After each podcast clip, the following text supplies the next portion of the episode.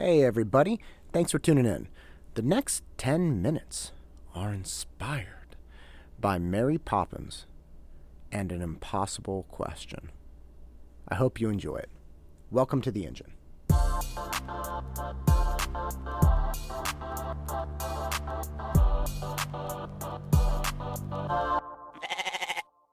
Whenever you get reviews for things, it's a tricky situation. Right? Whenever you're creating something or doing something and presenting it to the world, it's a delicate time for you and for everyone around you. And it doesn't matter what it is. It could be a turkey dinner, it could be a podcast, it could be a piece of art, it could be an essay. It doesn't matter what it is. But whenever you do something, if you have the guts to present it to the world for judgment, and you in fact do receive judgment, this is a very tricky time. When you do something initially, if you have good people around you, they're going to compliment you and say, hey, look, this is your first try. Regardless, it's good. You know, things like that. Whatever. It could be a little painting, it could be anything. And they'll usually, most people usually say something positive about it. Some people will attempt to say something negative, but valuable. They'll give you, you know, critiques and and these are difficult things because usually when somebody's giving a critique, they're trying to present something that they think you could have done better, which kind of puts them in a better position than you to some degree. Because it's kind of like, look, if I have no palate for chicken Alfredo, and you do, and you make a chicken Alfredo and I taste it, if I give you a critique, it means that I think I know chicken Alfredo taste better than you do. Or at least I've caught something that you failed to catch. So it's a difficult kind of balance. In one sense, a critique is, is showing an ultimate kind of arrogance, and in another sense, it's showing an incredible kind of care. And this is why critiques are really, really hard. Okay, because generally, when somebody's critiquing your work, they do care about you. Uh, if you think about the times when you cared about somebody very, very minimally, and they ask for your opinion. You're like, ah, it's great, whatever. You just kind of blow them off. You could say, oh, it sucks, whatever this thing is, but then that would probably lead to, wait, why? Why do you think that? And if you really don't care about this person, you don't want to have that conversation at all. So generally, if you're if you're really lacking concern for this person and you just want the conversation to be over, they say, "Hey, what do you think of this?" "Hey, it's it's great, man. It's awesome. Whatever." And you move on with your life. But the more you care, the more you care about this person, the more you care about their success, the more you're going to want to at least offer some small sense of insight into what they've done. Now, again, this is saying to them in no uncertain terms, hey, I see something that you don't see.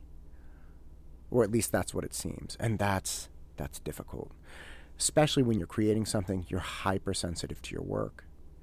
And that means that you have to bring this critique, constructive critique, hopefully, with to the table with a very, very large degree of sensitivity. Now, this is no surprise. In the movie Mary Poppins, the original that is, there's a song where Mary Poppins, this nanny, is taking care of these two kids and she's trying to give them, I think it's cough medicine or something, and she sings a song, A spoonful of sugar helps the medicine go down. I I always think about this when I'm trying to offer somebody a critique. Because if I really do care about them, then I want my critique to hit home. I want it to be clear. I want it to be something that they take seriously, just like you would want medicine in a child. You want the kid to drink the medicine and feel better. Okay? So you have to give a little spoonful of sugar with it. And it's not always easy to do because a lot of times it's hard. Compliments are, are not not very valued, right? It's and like I said initially, you give a compliment. Usually, you default to a compliment when you don't care at all about the person. So, eh, giving a compliment right out of the blocks is is so limited in value that you really have to sell it well, right? Like your spoonful of sugar becomes kind of like a bucket full of sugar for a spoon of medicine. It's like I love it. It's the best thing I've ever seen. Your your drawing is like a Picasso, but ten times better. Maybe don't sneeze on it next time in the middle. You know, but it's fantastic, whatever. you have to really embed your critique in this landslide of positive for most people to get it. because giving constructive criticism is really, really hard. And it's something that if you give too much criticism, the person won't take it in, right? They won't take the medicine. If you give too much sugar, the, they'll just focus on the sugar. They won't even think about the critique. And because of this, it's exceedingly difficult to help. And again, if you're thinking about what you're doing, you really have to take a step back and say, hey, am I in a position to even offer a critique, a valuable critique? Or should I learn way more about what has gone on and what this person has done before I offer critique? I was at an essay seminar one time, and uh, a college counselor came in and listened to it, and it was all about entrance essays. And the college counselor left and said, Well, you know, the problem I had, it was great. The only problem I had, she gave me a little sugar, it was great. The only problem I had was that you didn't identify an essay that you really, really liked. We had read over probably six or seven essays and talked about them. And she said, Well, you didn't really tell them which one you liked the most. And I appreciated where she was coming from. And I said, I know, and I can't. Because if I told the students, the class of 30 or 40 students, which essay I liked the most, almost all of them would try to reproduce that essay. So instead, I presented them with about a half dozen essays that I thought all had really good things to them, and that gave them a variety of equally valuable structures. And she said, Oh, oh, I get it. Now, look, that was a, a good delivery. Hey, it was great. It was awesome. I didn't, you know, you didn't really tell them something you like. So, again, her critique was good, but it would have been better if she had considered, hey, maybe ask, why didn't you tell them which one you liked the most? And then I could have said, oh, blah, blah, blah. So she wouldn't have been critiquing, she would have just been asking. Again, this is a difficult thing to do, really hard. And since since I've been tutoring and you know making hoodies or doing whatever, I always get critiques, and it's interesting to me to see who says what and how people do it. How many people just say, "Hey, it looks great, whatever," and blow it off? Because what I really know is they don't really care. How many people really dig in with critiques, and how many people are delicate, right? Like who recognizes the limitation of their own understanding of this thing? it's a good thing to do. But what I've realized through the, the entire experience is that giving a good critique is hard, but giving a good compliment is almost impossible. Everyone knows this. Everyone. Let me give you the best most classic example. Somebody comes out of a room getting ready for an evening, getting ready for anything, and says, Hey, how does this look on me? 99.9% of the time, if you say, it looks great, genuine, clear, honest, it really does look great, whoever this person is. 99.9% of the time, if you say that, that person will say, hmm. Instantly, they either accuse you of lying or they instantly devalue your opinion. They just blow you off. It could be the nicest piece of clothing this person has ever put on. And you could give the most honest heart. It, it is beautiful. It is the best thing I've ever seen. It is tremendous. Even at the end of that spiel, the person would be like, What?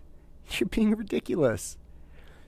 Because what they're doing is they're self critiquing immediately. Before they came out of the room, they had doubts. And that's why they came to ask. And to give an effective compliment in this case is almost impossible.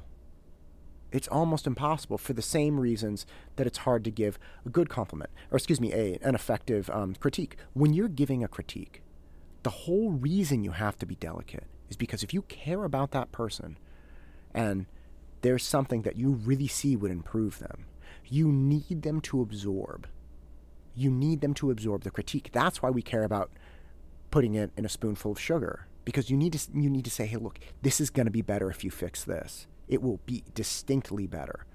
But it's difficult to get them to ingest that. That's the medicine. To get a compliment in, to hit home with something positive, you have to pierce this impenetrable shell that this person has around this idea, right? Their ego, their sensitivities. You have to find a way to get this compliment the way you see them, that you literally think this is the most beautiful thing they've ever put on. You have to get that past that defense, past that shell, and into them deeply where they consider it on equal footing with how they see themselves. It has to become the kind of thing where in their head they're saying, you know, he thinks this is gorgeous. I don't really think it's gorgeous, but he really, really likes it. So I'll go with that. Usually, what it is is he said he liked it. Doesn't matter, whatever. It looks terrible. That's a bad compliment. But to really get even footing with the self criticism that the person presenting themselves for judgment has, that is almost impossible. It's a very odd thing. We, we so, so don't value compliments. Or at the very least, we don't value the difficulty that presenting an effective compliment presents to us. And it is, it is almost impossible. So keep keep with the criticisms. Keep with a constructive discourse keep up with the spoonful of sugar. Keep improving yourself and improving others around you. Without constructive criticisms, we would get nowhere.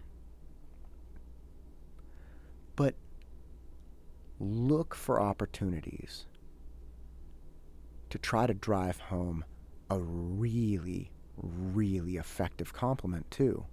Because no matter what, no matter what you're doing, you could absorb a lot of critiques, right? If I'm presenting myself to the world, say with these podcasts, and I'm absorbing critiques and I'm taking the things my friends and my family t- say seriously, if I absorb all of these critiques and I don't have at least one person around me, just one person who knows me well enough and can deliver an effective, pointed, on target compliment, just one, then eventually I'm just going to stop. I'm going to stop. I'm going to be really good at absorbing critiques. I'm going to be really good at listening to people. But if I don't get at least one compliment from someone, it'll be over. And it's like that with everything in your life. We need the critiques. We need the spoonful of sugar. We need the medicine. But we need people around us who we can trust, we can let in just a little bit, and who are smart enough to fire in some sunshine into our dark, dark souls. So think about that. Think about that the next time you or someone around you is presenting themselves for judgment. Think about that when you're trying to care for someone. Yes, be beautiful with the constructive criticism. Yes, help them rise up but also help put that last little piece in place, that last little bit of fuel that's going to keep them chugging along. So, whatever they're doing, whatever they are doing, whatever they're presenting, whatever they're creating, they keep doing because that enriches everyone's lives. And on that note, thanks for listening. Go out and crush it.